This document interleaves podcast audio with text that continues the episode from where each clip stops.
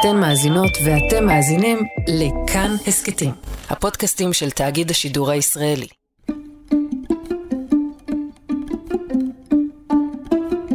היי, אני שאול אמסטרדמסקי ואתם ואתן על עוד פרק בסדרה המיוחדת שלנו, בוחרים מהכיס.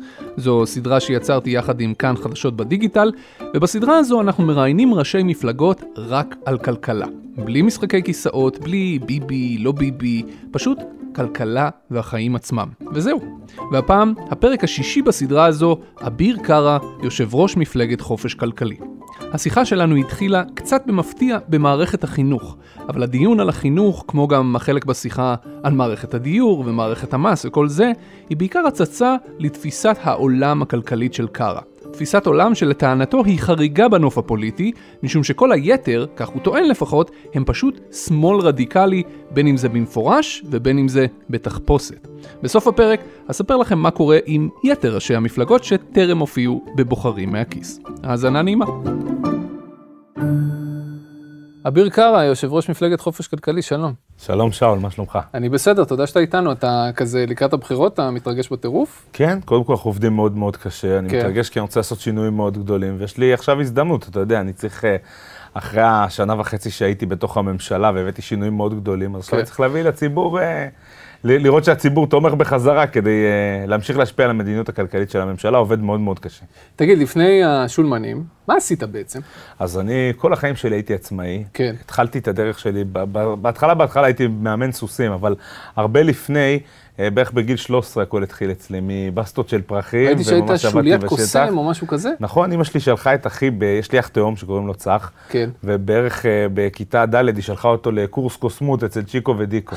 ואז אנחנו עבדנו ביחד אה, תקופה מסוימת, אני עשיתי את הבלונים, ולא תאמין, גנבתי את ההצגה כל פעם. אוקיי. ובאמת היו מזמינים אותנו הרבה, אבל אנחנו עובדים מגיל מאוד מאוד צעיר, אני בא מבית של עצמאים, של יזמים וכולי. אבל מה שעשיתי בעצם בשנים האחרונות, בערך מגיל 21, אימנתי סוסים ברמות הגבוהות בעולם. התחרתי עם סוסים בכל מיני מקומות, גם ב reining וגם ב cutting. אימנתי ילדים לתחרויות ובכלל לתחרות מול עצמם, כן? הרבה מאוד פעמים. אה, כדי לשפר את היכולות שלהם. אז עבדתי עם אה, ילדים אה, מדהימים, כן. תקופה ארוכה, והקמתי בארץ מסעדה, שתי פיצריות, התעסקתי ביבוא תקופה ארוכה, יזם מאוד גדול, ולפני שלוש וחצי שנים, בתור אה, עצמאי, שולמן אה, גדול עם הרבה מאוד עובדים, בחדר לידה קיבלתי החלטה. זה אחרי עשר שנים שאני ואשתי ניסינו להביא ילד לעולם. כן. קיבלתי החל... שתי החלטות, אחת שאני מפסיק לעשן, ובגלל זה אני נראה לך מאוד מאוד גדול עכשיו כשאני יושב לידך. עליתי 35 קילו, okay. אוקיי. והחלטה שנייה שאני משנה את המציאות של העצמאים בישראל. Okay. אוקיי. כי הרגשתי בתור יזם כל בוקר שעבדתי, שהמדינה עושה הכל כדי לנצח אותי, כדי להכשיל אותי. במקום שהמדינה תתייחס אליי כאל שותף, הרגשתי שהמדינה מתייחסת אליי כאל אויב, כמישהו שצריך לנצח. כאילו מישהו מחזיק לי בחולצה ורוצה לעשות הכל כדי שאני לא אוכל להצליח. כשנכנסת לפוליטיקה, מה קרה לעסקים? אז לא, הייתי חייב עוד הרבה לפני. כשהקמתי את שולמן זה היה ב-2019, אנשים חושבים שזה קם בקורונה, לא, זה קם הרבה לפני הקורונה. ב-2019, באוקטובר 2019, וכבר בין היתר הרגשתי שאני לקחתי על עצמי משימה מאוד מאוד גדולה ואני חייב לעמוד בה. תוך שלושה שבועות הצטרפו אלינו כמעט 200 אלף איש, כן. הרגישו כמוני שהמדינה הזה. נכון. ואני חושב שתוך חודש וחצי או חודשיים כבר העברתי, אה, כבר העברתי את עצמי למוד מלא של אה, מתנדב עבור השולמנים. ואני חושב שהקטע הכי גדול אולי הוא ש... שבועיים אחרי שהקמנו את העמוד הזה, התחלתי עבודה מול מכוני מחקר כדי להבין את, ה, את הבעיות שיש לנו בתוך ישראל, ועשינו מחקר מאוד מאוד גדול, יחד עם פורום קהלת ויחד עם עוד אה, מכוני מחקר נוספים, שהפכו okay. אוקיי. בסוף גם לחקיקה של הממשלה. אבל מה עשית עם העסקים? כלום, הכל, הכל עבר, אה, העברתי אותם הלאה.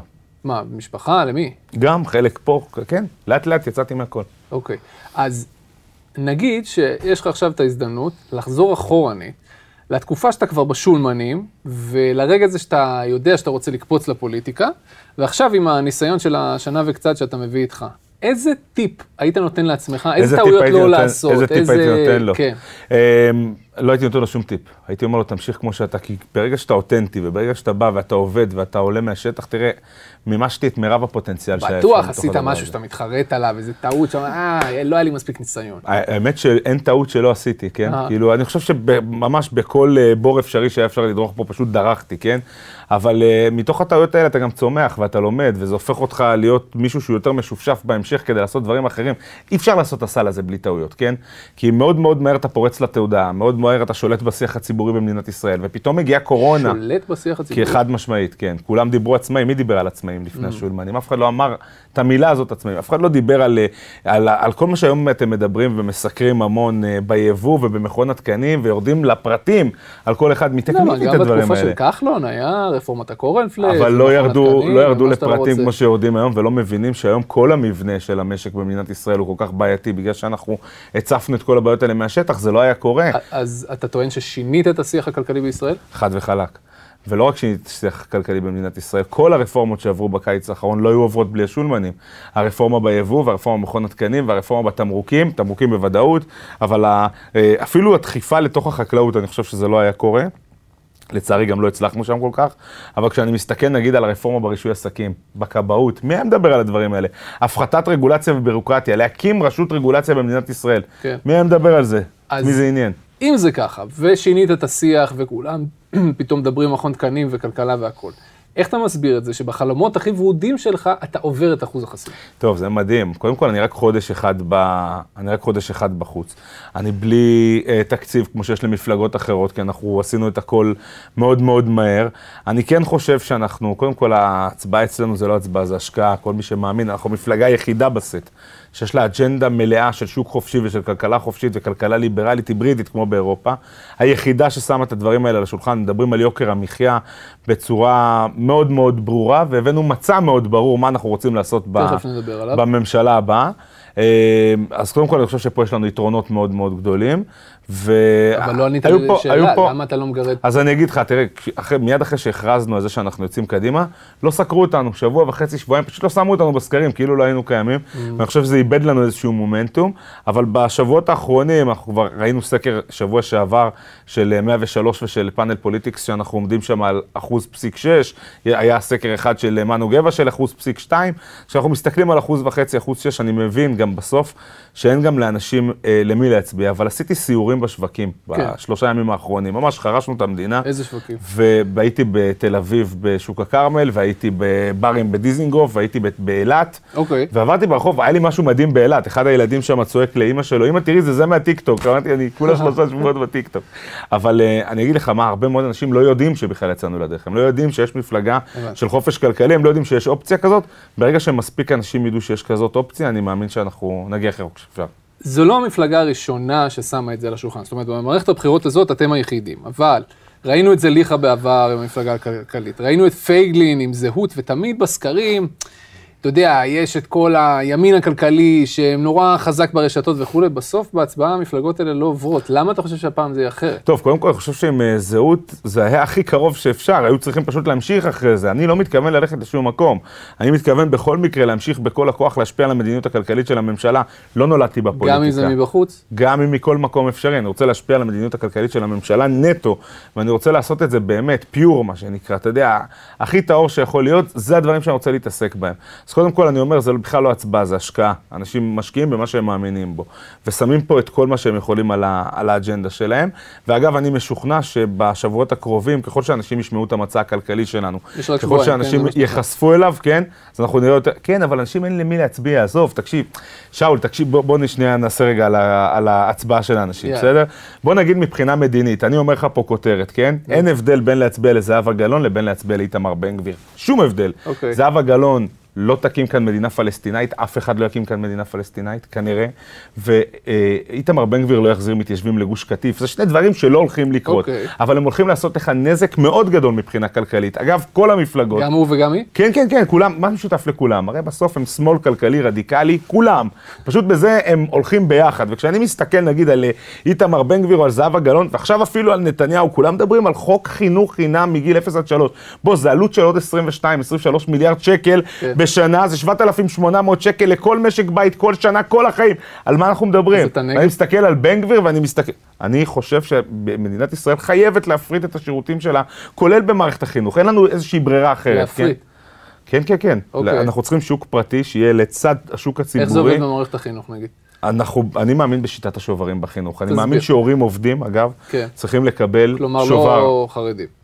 הורים לא עובדים, למה? גם לא, חרדים היום עובדים. אתה יודע, תמיד עובדים, נגיד... תמיד מנסים להיתפס, להגיד, רגע, שנייה, החרדים, יש באוכלוסייה הערבית גם שלא עובדים. יאללה, וזה גם חרדים וגם באוכלוסייה הכללית יש שלא עובדים. צודק, כן? אני איתך. הורים עובדים, כן. אז אני אומר, אנשים שעובדים צריכים לקבל תמריץ לשלב העבודה שלהם, יקבלו שובר. התקציב של מערכת החינוך בישראל הוא 74.5 מיליארד שקל. אחרי ההסכם הגרוע שעשו היה 70 מיליארד, עכשיו הוא 74.5. כי יש הסכם גרוע מול המורים, פשוט שפרו עליהם עוד כסף, ואמרו להם, תראו, תיקחו עוד 4.5 מיליארד שקלים, אבל אתם לא חייבים לתת כלום. לא ביטלו את מוסד הקביעות בעבודה, לא נתנו את האפשרות למנהלים לפטר מורים גרועים, ולצערי יש, במערכת החינוך כולם טובים, אבל יש גם מורים שהם פחות טובים, פשוט אי אפשר לפטר אותם. Okay. אוקיי. כשאתה מסתכל על כל הדבר הזה, אתה מבין שמערכת החינוך הולכת אחורה, אין פה שום דבר איכותי שהולך לתוך הדבר הזה. כשאני מסתכל על 0 עד 3, אני לא רוצה עוד מהגרוע הזה לתת להורים מ-0 עד 3. אני רוצה להפוך לעשות מהפכה במערכת החינוך. לסיים את התקופה שבה משרד החינוך הוא קרטל של החינוך בישראל, שהוא גם קובע את התכנים, הוא גם מעסיק את העובדים, הוא גם תמיד שבוי בידיים של ההסתדרות שהיא מונופול בהעסקת כוח אדם, ובסוף אני רוצה לקחת ולהפוך אותם רק למפקח, ולתת אפשרות שחלק מהשירותים יהיו ציבוריים וחלק מהשירותים יהיו פרטיים. הייתי רוצה לראות יותר בתי ספר פרטיים. כשאני מדבר על שיטת שוברים, אז אני אומר שאני רוצה לתת את השירות הזה כספק פרטי, שנותן לי שירות ציבורי, ואתה תלך ותבחר את בית הספר. אני רוצה קרב על המורים, קרב על התלמידים, קרב על ההורים, ממש שכולם יילחמו לתת שירות טוב יותר. היום במערכת החינוך יש שוויון מלא, זה הכל קורה הרי בשם השוויון. כולם סובלים. המורים, ההורים והתלמידים, ואם אנחנו רוצים להפוך את המשוואה, אנחנו חייבים שירות פרטי לצד זה, כמו כשאני הייתי יזם. והרגשתי שהמדינה כל בוקר מנסה לנצח אותי, ככה היא מנסה לנצח את מערכת החינוך. בוא נפרק את זה, אני שמח שהעלית את אה, נושא החינוך, זה נושא מצוין. כמה ילדים יש לך? אחד. איזה גיל? הכל התחיל ממנו, בן שלוש וחצי. שלוש וחצי, יפה. אז הוא עוד לא הגיע בכלל לשלבים ה... אוקיי. שלי כבר אה, זה, אני מכיר את מערכת החינוך, אני חווה אותה, תאמין לי, גם אני, גם הילדים שלי. בוא נתחיל לפרק את מה שאמרת. אתה מרוצה ממערכת החינוך? אני מרוצה איפה שאני מרוצה, ואני לא מרוצה איפה שאני לא מרוצה, ביג אוקיי. טיים. אה, אני כן חושב שמערכת החינוך צריכה להיות ציבורית, אבל אני לא מעניין פה, בוא נזרום עם ההצעה שלך. אתה לא פוחד שהקמה של מערכת חינוך פרטית בצד מערכת ציבורית, כמעט בן לילה תרוקן את מערכת הבריאות, החינוך הציבורית מכוח האדם האיכותי, שילך למערכת הפרטית, ישתכר משכורות גבוהות, כל הילדים בצבע הנכון ילכו לשם, כי ההורים שלהם, אה, יש להם כסף ויביאו אותם לשם, ומה עשית בזה? יצרת מערכת ציבורית גרועה מאוד לחלשים. וטובה מאוד לחזקים. איזה מדהים, זה היום המערכת הציבורית, היום המערכת הציבורית היא גרועה לכולם, יש שוויון. אוקיי. אבל אחרי צהריים, מורים שיכולים לחזק את הילדים שלהם, הולכים לשיעורים פרטיים. אני אגלה לך סוד, הם עושים את זה גם בתוך המערכת היום. אז עושים את זה גם בתוך המערכת. אז אני אומר שגם היום, כבר עכשיו יש חינוך פרטי וזה רק לחלק מהאנשים. אני רוצה לאפשר לקצר את התור. אם המערכת הציבורית, אנחנו רוצים לייעל אותה, נגיד בתי ספר שהם חלשים יותר, ואנחנו רוצים לייעל אותם, תאר לך שמחר יש השתתפות הורים בבתי ספר פרטיים, ומתפנה לי תקציב גדול יותר דווקא בציבורי להשקיע יותר. האם אני יכול לשים מצב שבו הפרטי הוא לא אויב של הציבורי, אלא שותף שלו? וכשאנחנו מסתכלים על שני ההיבטים האלה, אז יהיו חלק מבתי הספר שהורים ומורים מאוד טובים יבחרו ללכת אליהם ותהיה שיטת בחירה וכולי, ועדיין יהיו שירותים ציבוריים, אבל הם יהיו מעולים. כי מערכת החינוך תדע להתמקד בעיקר איפה שחלש. אנחנו נדע לקחת את הכסף ולהשקיע בדיוק במקומות אותם אנחנו צריכים, ולא סתם לפזר אותו בצורה שהוא מתפזר היום. לכן אני חושב שבכל זאת צריך להסתכל על זה כשותפות ולא כאויבים אחד לשני. אותו דבר אגב במערכת הבריאות, ואותו דבר כמעט בכל מקום שאליו אתה הולך, ואתה רואה שמדינת ישראל מנסה לנהל את הכל. בכל מקום שבו המדינה מתערבת בהתערבות יתר, האיכות יורדת, המגוון יורד. ובסוף גם המחירים עולים, כאילו אנחנו משלמים על זה גם הרבה יותר. אני רוצה שנשאר שנייה במערכת החינוך, ואפרופו מה שאמרת, אה, שותפויות ולא ביריבים וכולי, חלק גדול, קראתי את המצע שלך, וחלק גדול ממה שכתוב שם זה אה, חוזים אישיים ותגמול אה, למורים ומורות אה, מצטיינות ומנהלים ואוטונומיה ומלא דברים כאלה. בשביל לעשות אפילו פרומיל מזה, צריך ללכת לריב עם הסתדרות המורים. אני צריך שיהיה לי ארבעה מנדטים, ואם יהיה לי ארבעה מנדטים ואני מגיע עם הרבה מאוד כוח לממשלה הבאה, אני כופה על כל ממשלה. את השינויים שאנחנו רוצים בחינוך, בבריאות, בתחבורה, בתשתיות ובדיור. אביר, זו לא שאלה. איך בארבעה מנדטים, עזוב עכשיו, בוא ניקח רק את החינוך, זה מספיק גדול. איך בארבעה מנדטים אתה גורם ליפה בן דוד ללכת 200 צעדים אחורה, להגיד, אביר קארה, בבקשה, תעשה מה שאתה רוצה. ברגע שאני מגיע, ואני Game Changer. היא משביתה לך את מערכת החינוך על בסוף, על, אלפית ממה שאתה רוצה. בסוף זה כוח פוליטי. אגב, הם יכולים לשבות כמה זמן שהם רוצים, אני רוצה לעשות שינוי, ואני צריך את הציבור איתי. הציבור לא יהיה לך אחרי שביתה של עם השיח הציבורי, אני לא בטוח. אוקיי. כי אם השיח הציבורי הולך לכיוון הנכון, ואם הממשלה הולכת לכיוון הנכון, ואם אני יודע לכפות על הממשלה את השינויים הנכונים, אגב, אני יודע, דרך לא, אגב, שאול, שאול, שאול, כי אין ממשלה בלי זה, מה זאת אומרת? אין ממשלה בלי שאנחנו יוצקים לבפנים, גם זה לא יקרה ביום אחד. דברים צריכים לקחת זמן, גם שינוי, אתה יודע, לפעמים אנשים חושבים שבוא נלחץ על כפתור, נעשה שינוי. לא. כן. גם אם לחצת על כפתור ועשית שינוי, השינוי עובר בתהליך של זמן. אבל כדי שהתהליך הזה יתרחש, אתה חייב להגיע עם כוח פוליטי גדול. עכשיו, שאלו אותי בדיוק את אותה שאלה, לפני שנתיים, כשאתה תצטרף, בסדר, אתה מספר 7 בימינה, מה תעשה? אבל בגלל שהאצבע שלי הייתה משמעותית, אתה יודע, כל השנה רצו שאני אפרוש מה... אה, שאני, בתור סגן שר, שאני אפרוש ואני אפנה מקום לחבר הכנסת שהיה הבא אחריי. ואני לא עשיתי את זה. הסיבה שלא עשיתי את זה, כי האצבע שלי הייתה מאוד חשובה בכנסת, הייתה מהותית. ובזכות האצבע הזאת העברנו את רשות הרגולציה, הצלחתי להעביר רפורמה בכיבוי. הרפורמות שעברו ביבוא, חלקן היו נזרקות שם לכל הכיוונים, לא רק סתם אני אומר לך את זה אה, באוויר. קרא לי מיקי לוי אליו לחדר ואמר לי, אביר, כל הדברים שאתה רואה כאן, זה צריך להסיר, רשות הרגולציה, זה לא יעבור. 40 ו 400, 400 עמודי חקיקה, זה לא יקרה. אני אומר לך, אמרו לי שזה לא יקרה, אביר, ובסוף יש, הכל כן וכן וכן. יש הבדל בין אה, ליצור שותפויות בתוך הכנסת, לבין לעבוד עם גופים שהם חוץ כנסת, כמו הסתדרות המורים במקרה הזה. איך, איך אתה... יושב עם יפה בן דוד ורן ארז, ומגיע איתם להסכמות על שינוי רדיקלי במערכת החינוך. אני עוד לא יושב עם יפה בן דוד ורן ארז, אני צריך עוד להעביר את השינויים בתוך חקיקה, בתוך הממשלה. אני אומר, זה האתגר היותר קל. אני לא חושב שאנחנו להתנהל, אני חושב, אני חושב שאנחנו לא צריכים להתנהל כל הזמן במשאים ומתנים, במה יקרה לנו מול uh, אחרים.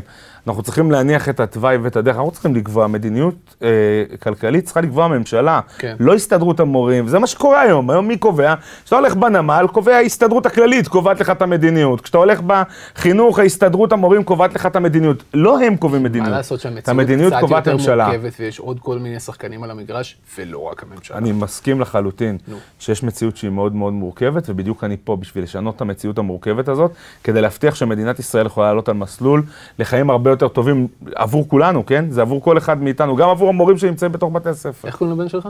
אלרועי. אלרועי. היית רוצה שהוא ילך לבית ספר פרטי? כן. למה? קודם כל, כי אני בעד הכל פרטי, כן, אבל, okay. אוקיי. אה, אבל הייתי רוצה שהוא ילך לבית ספר שיודע לטפח ספציפית את אלרועי. ואני, אצלי זה מתוך המקום של אביר. מתוך המקום של הילד שסבל כל החיים בבית הספר. אין, לא הייתה לי שנייה בבית הספר, 12 שנים, שכל בוקר שאלוהים אה, ברא, הרגשתי שאני סובל בתוך מערכת שלא רק לא מפתחת אותי, פשוט פוגעת בי. היה לי, היה לי בעיות של קשב וריכוז, והייתי היפראקטיבי, אבל הם לא ידעו באמת לקחת את מה שהייתי בו טוב ולטפח, הם גם לא יכלו, כי היו 35 ילדים בכיתה, והמערכת לא יודעת להתמקד במה שאביר הוא יכול להיות יותר טוב ולפתח אותו, אלא המערכת אה, צריכה לעשות איזה מין משהו כזה שהוא שבלונה. והילדים הם לא שבלונה, הילדים הם שונים אחד מהשני. ואלרועיקי שלי הוא ילד מאוד מוכשר, ואני רוצה לטפח את כל הדברים שבהם הוא מאוד מאוד טוב, כדי להבטיח שבעתיד, כשהוא משתלב בשוק התעסוקה, הוא יכול להוציא את מירב הפוטנציאל שיש לו, ואני חושב שאפשר לעשות את זה כשיש עוד אפשרויות להורים ולמורים לבחור בתי ספר שהם מותאמים לתלמידים. ואם זה יעלה עשרת אלפים שקלים בחודש? אה, אני לא יודע אם זה יעלה אלפים שקלים בחודש. יש שובר שהמדינה נותנת, ומהצד השני תהיה השתתפות הורים. כנראה שאם זה יעלה אלפים שקלים בחודש, אז רוב ההורים לא יוכלו ללכת לדבר הזה, זה לא יהיה. אבל, אבל שם יהיו המורים הכי טובים. אבל זה בדיוק העניין, כי ברגע, ברגע שאתה מאפשר... לבתי ספר לפעול בזיכיון, או ברגע שאתה, למה שם הם יהיו הכי טובות? למה בציבורי הם לא יהיו הכי טובות? כי שם ישלמו הרבה כסף. אבל למה בציבורי לא ישלמו הרבה כסף? כי יש לנו תקציב, אנחנו יכולים פשוט לחלק את התקציב בצורה אחרת. זה לא נכון שבציבורי לא יהיה הרבה כסף. כי זה, זה לא נכון לומר את זה, ההפך, אנחנו נוכל להתמקד בשירותים ציבוריים מעולים, לצד שירותים פרטיים מעולים, אתה לא חייב ללכת רק על דבר אחד. ואני גם מסתכל על האתגרים של המדינה, באתגרים שלנו, עם קצב גידול אוכלוסייה, ועם אה, אה, אה, כל האתגרים הכלכליים וכל האתגרים של ההורים שיש היום בתוך המדינה, כן. אם אנחנו לא נאפשר את הדבר הזה, לא יהיה פה חינוך כמו שצריך לילדים שלנו. אצלי זה אישי, אני אומר לך, גם 90% מהדברים אצלי הם אישי, אבל פה במקרה הזה, כשאני מסתכל על אלרועי שלי, אני רוצה לוודא ולהבטיח שהוא מקבל את המקסימום אולי ב... אני לא רוצה להגיד במינימום מחיר, אבל יש, יכול להיות שיהיה לזה מחיר, אבל אני יודע שהוא קיבל את המקסימום. ואני יודע שילדים אחרים גם יוכלו להתחרות על המקסימום. Okay. אוקיי. אתה רץ חזק בטיקטוק, נכון? עכשיו, בשלושה שבועות האחרונים. למה דווקא בטיקטוק? זה בדרך כלל אה, חבר'ה יותר צעירים, לא תמיד מצביעים. כן, אבל קודם כל אני רוצה לפנות לקהל של חיילים. וגם לקהל הבא. אני חושב שכל הנושא של חינוך פיננסי בישראל הוא דבר מאוד מאוד חשוב, והוא לא קיים. Okay. אוקיי. וכל האירוע הכלכלי פה תמיד הולך לכיוונים היותר קומוניסטיים, מה המדינה יכולה לחלק. המדינה האמת לא יכולה באמת להתערב יותר מדי, צריכה לשחרר כדי שהדברים האלה יקרו. אני חושב שזאת זירה מושלמת, גם כדי להכין הלאה לעתיד. האמת שממש הופתעתי מכמות התגובות על אה, כניסה של אה, חברות כמו הובר, בולט וויילס, ולהתחיל לדבר על נסיעה שיתופית, לא ידעתי שזה okay. כן. יהיה כזה קוסם, אבל בכלל לדבר על תחרות ועל מחירים, פתאום זה מדהים שם. ועוד דבר אחד, אני מדבר לקהל של חיילים, ואני חושב שהחיילים היום בישראל, 47% מהגברים מתגייסים ו-40% מהנשים. לצערי זה אמנם צבא העם, אבל זה גיוס חובה רק לחלק מהעם, זה לא גיוס חובה לכולם. ואותו חלק בעם זה אותו חלק שנושא בנטל בצבא, וזה אותו חלק שנושא אחר כך בנטל בשלב יותר מאוחר בשוק התעסוקה, ואני מאוד מאוד רוצה לדבר אליהם. אני חושב שזה המיקום המרכזי, שבו אנחנו יכולים להשפיע על העתיד של מדינת ישראל, ובתוך התוכניות שאני מציג להם, אני מציג את העלאת שכר החיילים ב-5,000 שקל בממוצע, mm-hmm. אני מציג את העלאת שכר משרתי הקבע מגיל 21 עד גיל 28, אבל אני גם מציג מאיפה מגיע הכסף. וזה מגיע מהשירותים הציבוריים הגרועים שיש במדינת ישראל ומהתייעלות שלהם, ומהתייעלות גם במערך התמריצים בצה"ל. בתוך צה"ל עצמו אנחנו רואים שיש שכבה דקה שנהנית מתוספת, מה שנקרא הגדלות הרמטכ"ל, מתוספת לא חוקית שניתנה ב-1961, שהגיע הזמן להעביר אותה לחבר'ה הצעירים ולהבטיח שבאמת אנחנו מקבלים שם יותר. בטיקטוק, כמו שהזכרת, אתה מדבר הרבה על אה, תחבורה שיתופית ואובר וזה. ממש עכשיו בכל העולם, גם בישראל, לא בהקשר של אובר, בהקשר של וולט, אה, מתנהלים בעצם אה, דיונים משפטיים על האם זה נכון שהחברות האלה ימשיכו לפעול בצורה הזאת, כשהן בעצם לא מעסיקות את העובדים שלהן, לא נותנות זכויות סוציאליות. אין להם עובדים. אין עובדים, הם בעצם, הן עושות רווח, הן מפסידות בדרך כלל, אבל לא משנה, תאורטית הן עושות רווח על גב העובדים, כי הם לא באמת עובדים. זאת צורת ההעסקה הנכונה מבחינתך? כן, אני חושב שההעסקה הזאת בשוק חופשי, כשאתה מסתכל על שליחים בוולט, אני העסקתי 15 שליחים. שליחים. כשאני מסתכל על השליחים שעובדים בוולט, כן. כשאני מסתכל על uh, כל הדבר הזה שקורה שם, שליחים בוולט היום יש תור בללכת לעבוד כן. בוולט, כן. ואנשים מרוויחים שכר גבוה, קצת יותר מ-80 שקל לשעה, אנחנו תמימי דעים בעניין. אגב, אף אחד לא הכריח אותם לעשות את זה. נכון, אבל בלי פנסיה, ובלי ימי חופש, ובלי... רגע, א', יכלו להפריש לעצמם, אני לא רוצה שאתה תהיה זה שבוחר לי מה אני עושה עם הכסף שלי, אני רוצה אוקיי. שאדם יהיה אחראי לכספו. אגב, עם פנסיה כן, כי אם הוא עצמאי, יש לו חובת הפרשה לפנסיה, הוא עצמאי עדיין. זה מה שנקרא חובת. רגע, רגע, רגע, אני גם פה ברשת ביטחון לעצמאים, מתוך הפרשה קיימת לביטוח לאומי, אדם יצטרך תמיד לקבל אליו. אני עושה משהו מאוד יפה עם רשת ביטחון לעצמאים, אבל זה נושא בפני עצמו. כשאני מסתכל רגע על מה שיש שם, אז יש חובת הפרשה לפנסיה. וכשאני מסתכל על תנאים, זה בדיוק אה, תנאים כמו שלי, אבל זה אנשים שיכולים להרוויח יותר, כן? כי אני העסקתי שליחים, הם בחיים לא הגיעו לסכומים האלה. בטח שאני לא מדבר עם אה, טיפים שיכולים לקבל, ובאופן כללי. וולט, אה, אה, אובר, ועכשיו כבר יש אפילו, אני ראיתי בטורונטו, החל מהיום, כן. באובר איטס, אתה יכול להזמין weed, אתה יכול להזמין, אה, אה, אתה יכול להזמין אפילו קנאביס. בדרך Uber Eats, וזה יגיע אליך הביתה, וזה חוקי בטורונטו, לא מבין למה בישראל זה לא יכול להיות חוקי. כן. אבל כשאני מסתכל על כל הדבר הזה, ואני באמת מסתכל בקשת המאוד מאוד רחבה של העניין ושל השירות שניתן פה לציבור, אה, אני חושב שבסוף כל הטכנולוגיה הזאת זה העתיד. זה העסקה בעתיד, והעסקה הזאת בעתיד בכלכלת אה, פלטפורמה הזאת, שהולכת להיות מה שנקרא אה, וולט והובר ואחרות, זה תיווך בין עסקה בין מסעדה לבין שליח לבין לקוח. זה בסך הכל פלטפורמה שמאפשרת לכולם להיות מתווכים בתוך העניין הזה. היא לא מעסיקה עובדים, ולכן זה גם העולם של העתיד, וזה יקרה פה, וזה קורה בנסיעות, זה... וזה קורה בעוד הרבה מאוד מקומות. אני לא רוצה להיות זה שמבשר אבל זה קצת הולך אחורה בכל העולם, כי כל החברות האלה הפסדיות. כלומר שהמשקיעים שלהם אה, לא מרוצים מהעסק הזה. מי מרוויח?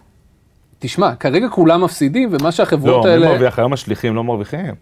אה, מה זה מרוויחים? היום הציבור לא מקבל שירות שהוא טוב יותר? בית לא המשפט בא וטוען אחרת. בית המשפט טוען שצריך לשנות את הדבר הזה. בוא, אתה יודע, שהאנשים האלה הם עובדים של וולט. הכלכלת פלטפורמה בעולם כן. קיבלה אגב, לא רק בישראל, בכל העולם. כלכלת הפלטפורמות, מה שאנחנו קוראים לה, קיבלה גיק אקונומי, כלכלת החלטורה. כן. כן, מראש, מראש, מראש המבנה, התפיסה הסוציאליסטית ברוב העולם, התפיסה הסוציאליסטית הכמעט קומוניסטית לא...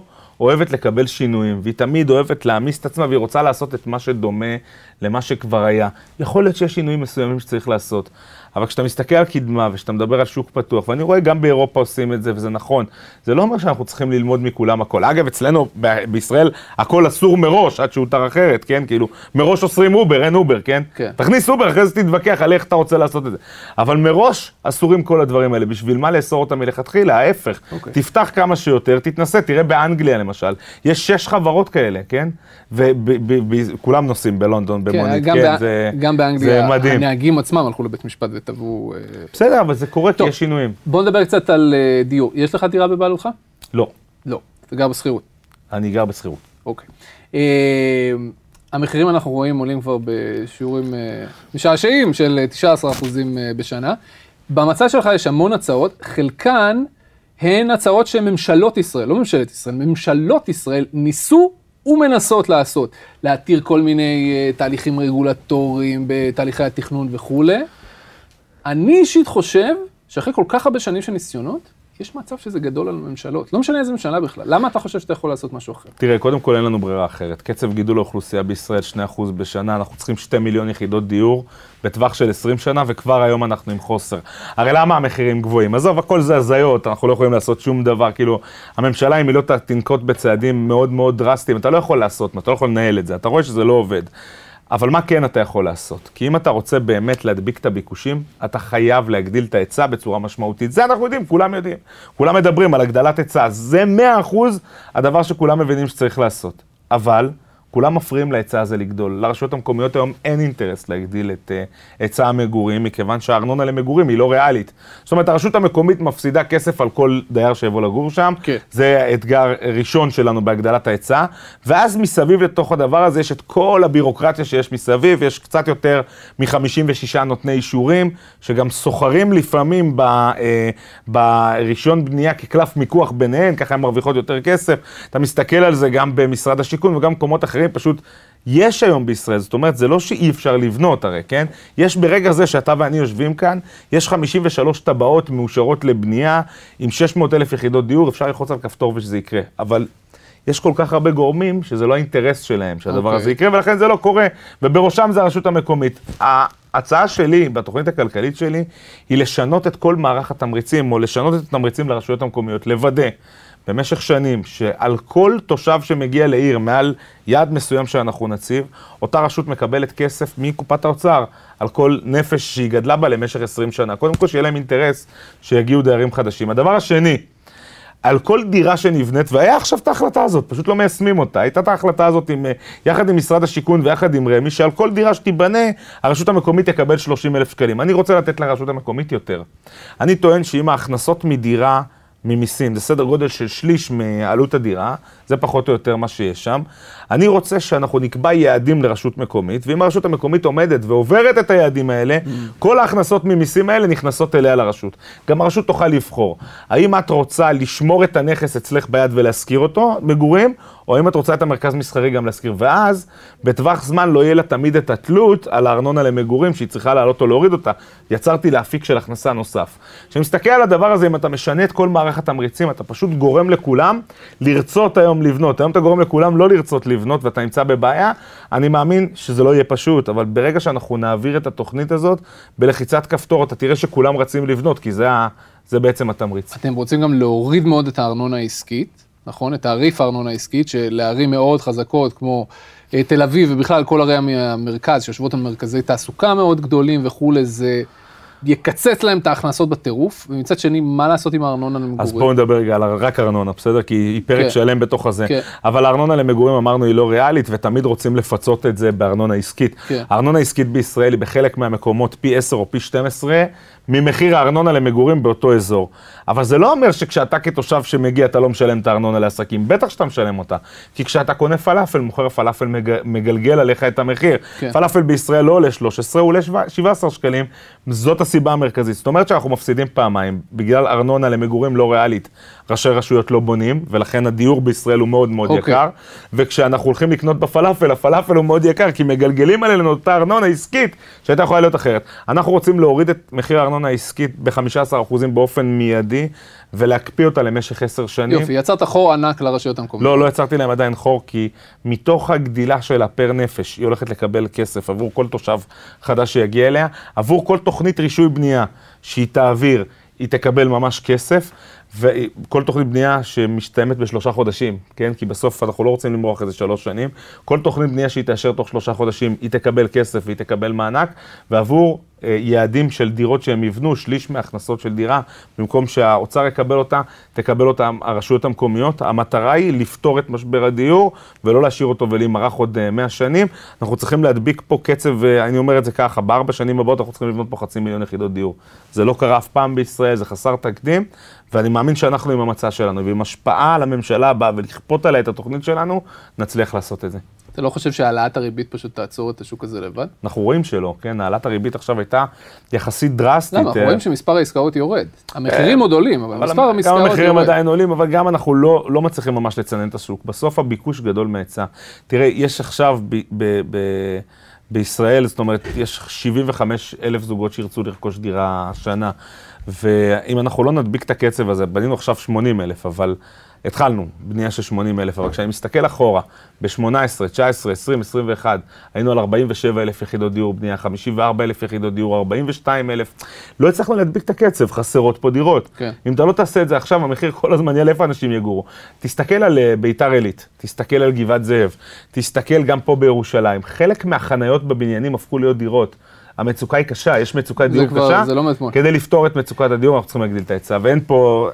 אפשר להגיד שטיק, טריק, בוא נעשה תוכנית מחיר למשתכן, בוא נמציא את זה, בוא ניתן לאנשים בהגרלה, כן. אנשים יצטרכו פה דירות, מחירים יעלו. אם אנחנו רוצים לצנן את שוק הדיור, זה לא רק הרעיון של הריבית, אלא הגדלת היצע בצורה מאוד מאוד משמעותית. בוא נעשה כמה שאלות מהירות. אה, מס הכנסה צריך? אה, אתה עושה כאילו... איך קוראים לו? אז רגע, אז אתה... מי זה איך קוראים לו? זה יאיר לפיד? לא, אז תתחיל שנייה, מההתחלה. טוב. כמה שאלות מהירות. מס הכנסה צריך? להוריד. בכל הרמות? אה, מה זה בכל הרמות? יש רמות שלא מתחילים אפילו לשלם, אבל אנחנו אוקיי. צריכים להוריד ב-15 נקודות אה, לפחות, היה לנו בתוכנית שעברה, צריך להוריד בעיקר על אנשים עובדים, כי תראה, מס הכנסה כן להוריד. אבל למה דווקא זה המס הראשון שהייתי מטפל בו? כי אני רוצה לשלוח כמה שיותר אנשים לעבוד ולתמרץ אותם לעבוד. במדינת ישראל יש היום קנס ליצרן ופרס לעצלן. אם אתה עצלן, אתה נהנה מהיצרן שמייצר המון, 55% מהציבור מסבסדים פה 45% אחרים, 45% מהציבור כמעט מקבלים מהמדינה יותר מאשר הם אה, משלמים, ולכן ה-55% נושאים בנטל המאוד כבד. אה, אני לא רוצה לתת שמות, אה. אנחנו, תראה, אני יודע שתמיד, וזה תמיד קל ללכת ולהגיד, החרדים, מאוד אוהבים להגיד, החרדים, הערבים, הקבוצות האלה, אנחנו יצרנו את הקבוצות האלה, את התמריצים הממשלה יוצרת. ואני יודע שיש כבר היום גם קבוצות מסוימות שלא רוצות להשתלב בשוק התעסוקה, כי לא משתלם להם. אם יש לך אדם שיכול לעבוד קשה בעבודה כן. נוספת, אבל אתה משית עליו מס מאוד כבד ולא משתלם לו לעבוד בעבודה שנייה, אז אתה יוצר את זה. אם אתה מוריד מס הכנסה, זה אחד משניים. או שאתה מגדיל מאוד את הגירעון, או שאתה מקטין גם את תוצאות הממשלה, כי אחרת אתה מגדיל את הגירעון. כל הסיפורים, שאני מספר, כל הסיפורים שאני מספר פה הם סיפורי מעשיות בלי הקטנת תוצאות הממשלה. אוקיי. אם אני חושב שיש משהו אחד השנה שלא עשינו מספיק, זה לא הקטנו את תוצאות הממשלה, למעשה אפילו הגדלנו אותם. ואני חושב שזאת הייתה טעות, כי הייתה פה הזדמנות מאוד גדולה לייעל את השירותים הממשלתיים ולהקטין ולצמצם את תוצאות הממשלה בהרבה מאוד מקומות, בהרבה מאוד תחומים. יש בזבוז של כספי ציבור. אני הייתי שנה שלמה במשרד ראש הממשלה. במשרד ראש הממשלה יש 40% מהעובדים שהם עובדים מעולים, כן? והם לא מרוויחים מספיק כסף. אבל יש 30% מהעובדים שאם תשלח אותם, ו-30% מעולים, ואז יש 40% מעולים, 30% רגילים, ו-30% מהעובדים, שאם תבוא עם אוטובוסים ותשלח אותם לארבעה חודשים לחוץ לארץ, אף אחד לא ישים לב שהם לא שם. ואני חושב שאפשר לייעל את המגזר הציבורי. יותר מזה, ברגע שהמגזר הציבורי לא יעיל מספיק... אתה אומר לפטר. מה זה לייעל? לפטר. לייעל. לפטר. לייעל, תראה, אם אני מבטל את מוסד הקביעות בעבודה, באופן אוטומטי, פתאום כל הגלגלים פה יתחילו לעבוד כמו שצריך. אגב, בדנמרק הם השתגעו לגמרי לפני איזה 30 שנה, והם ביטלו את מוסד הקביעות בעבודה. בישראל אנחנו עדיין הולכים עם אוקיי, אותה קונספציה מטורפת. אז אנחנו הולכים על להוריד מיסים מצד אחד, שזה אני מניח שהציבור הישראלי זורם. מצד שני, אתה אומר להקטין את ההוצאות. ב-2011 ראינו 400 אלף איש ברחובות שצעקו הרבה מאוד דברים, אבל אני חושב שאחד הדברים שהיה אה, ככה, איזשהו חוט שעבר אה, זה, זה שאנחנו רוצים מהממשלה דברים, אנחנו רוצים חינוך, ואנחנו קרה? רוצים זה... קרו כל מיני דברים, השאלה שלי אחרת. אגב, איך זה קרה, אבל אתה יודע, היה שם האוהל של דפני ליף, תקשיב, כן. זה היה מדהים. אוקיי. כי היה אוהל של דפני ליף, דפני ליף יצא עם, עם הבית על הגב, בסדר? סבבה, זה, זה, מהר מאוד לא היה רק דפני ליף. לא, לא, לא, אבל מה יצא מהאוהל שלה? מהאוהל שלה יצאה רשימת דרישות שהעלו את המחירים במדינת ישראל. זאת אומרת, לא רק שהמחאה נכשלה, המחאה יצרה את האוטוסטרדה הזאת של עליית המחירים אה, בישראל, כי הם אמרו למדינה, רגע, רגע, תנו לי עוד כסף, שמי יממן אותו, מאיפה זה בא? אז ביטלו את החינוך שהיה עד גיל 6, היה חינוך פרטי, יכלת ללכת לתוך המסגרות הזה, ביטלו את זה, נתנו כאילו הטבה בצהרונים, אבל הטבה היא בצהרונים, היא לא הטבה חד פעמית. אתה פתאום על צהרון לא משלם רק אה, שנתיים או שלוש שהילד שלך בבית ספר, אתה משלם עליו לכל החיים, אז מה לי מיסים, אין ברירה אחרת. השאלה שלי היא האם בציבור יש קונים לאג'נדה הזאת שאומרת, אנחנו רוצים לקצץ את הממשלה, שיהיה פחות שירותים ציבוריים, יהיה לכם פחות כסף בכיס, תקנו שירותים פרטיים. האם לאג'נדה הזאת יש יש קונים. יהיה להם יותר כסף בכיס, חד משמעית. קודם כל יש קונים, לא איך אנחנו יודעים? השאלה אם יש מספיק קולות. איך אנחנו, יודעים, איך אנחנו יודעים שיש קונים? כי איפה כל הקולות האלה חונים? יש ים של אה, מצביעים ליברליים. חלק מהם נמצאים בליכוד, לצערי. אני לא יודע למה הם מצביעים שם. חלק מהם אה, נמצאים, אה, היו בזהות, 120 אלף כאלה שבאו להצביע, ואז אני לא יודע אם אתה זוכר, היו עוד איזה 140 אלף קולות שלא עבר את אחוז החסימה, נפתלי בנט. אני חושב שיש בין 11 ל-12 מנדטים כאלה שמבינים את זה. 11-12 מנדטים? כן, כן. יש לך היום תראה בזה, יש לך חלק מהקולות הלכו לישראל ביתנו, חלק מהקולות הלכו לזהות אז, חלק מהקולות הלכו לנפתלי בנט בזמנו, וחלק מהקולות נמצאים וחונים בליכוד. חלק מפוזרים במפלגות אחרות.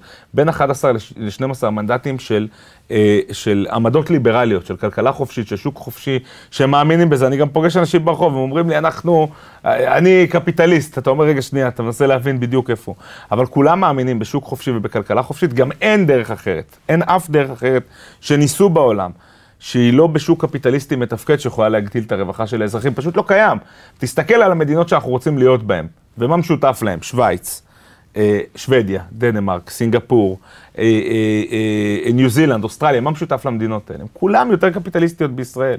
כולם, אין אחת שהיא יותר, אנחנו לפעמים מספרים לנו סיפורים שכאילו האחרות, הנורדיות, הן יותר סוציאליסטיות. לא, הן מאפשרות להם שירותי רווחה גדולים יותר, אבל זה בתנאי שהרווחים גדולים יותר. זאת אומרת שהשוק הקפיטליסטי הוא שוק חופשי אמיתי. המדינות האלה מאפשרות כלכלה חופשית. ואני מאמין שיש בין 12 ל-11 מנדטים של אנשים שיודעים על מה הם מצביעים, שהם מצביעים לכלכלה חופשית, כן. ואני מאמין שכל שיחה, הרי אני יושב ערב-ערב בחוגי בית, ואנשים לפעמים פוגשים את הרעיונות שלי פעם ראשונה, או פוגשים את השיח הזה פעם ראשונה, ואני אומר לך שאין סיכוי, מתוך 100 אנשים שיוצאים מהבית, אחרי שהם שמעו אותי, ש-90 איש לא איתי. פשוט ככה, פש... אלא אם כן הם מסובסדים על ידי המערכת, וזה כבר עולם אחר, כאילו עובדי נמל לא יצביעו לי. האם הנושא הכלכלי בסופו של דבר יכול באמת להכריע בחירות? זאת אומרת שאנשים ילכו להצביע על הסיפור הזה של הכלכלי, או שזה הצבעה שבטית, אה, כן ביבי, לא ביבי, או דברים, או מדיני בכלל? כן, פה, אם המדינה הזאת לא הייתה מטורללת ולא היו מצביעים מכן ביבי, לא ביבי בקטע הזה, אני חושב שהיום הייתי עם 11 או 12 מנדטים לבד. רק לאור ההישגים בשנה האחרונה. אבל המדינה היא המדינה. אבל כשאתה מסתכל באמת על כל הדבר הזה, אני חושב שראינו את כל הסקרים האחרונים, ואנחנו רואים ש-50% מהציבור רוצה להצביע בבחירות הקרובות על יוקר המחיה. הם פשוט לא יודעים מספיק איזה מפלגה הולכת לעשות להם יותר נזק מהשנייה. המפלגות האחרות פשוט מתחרות מי יעשה להם את הנזק הכי גדול. אני uh, חושב ומאמין שבסוף אנשים יצביעו מאיפה שכואב להם. ואם הכי הכי כואב לך זה הנושא של יוקר המחיה והחיים בישראל, שאם אתה יזם ואתה יודע כמוני שהממשלה והמדינה עושה הכל בשביל לנצח אותך, יש לך פתק אחד להצביע לו, אז אתה צריך לבחור אה, מה שאתה מצביע מה, מהבטן. איזה שר היית רוצה להיות?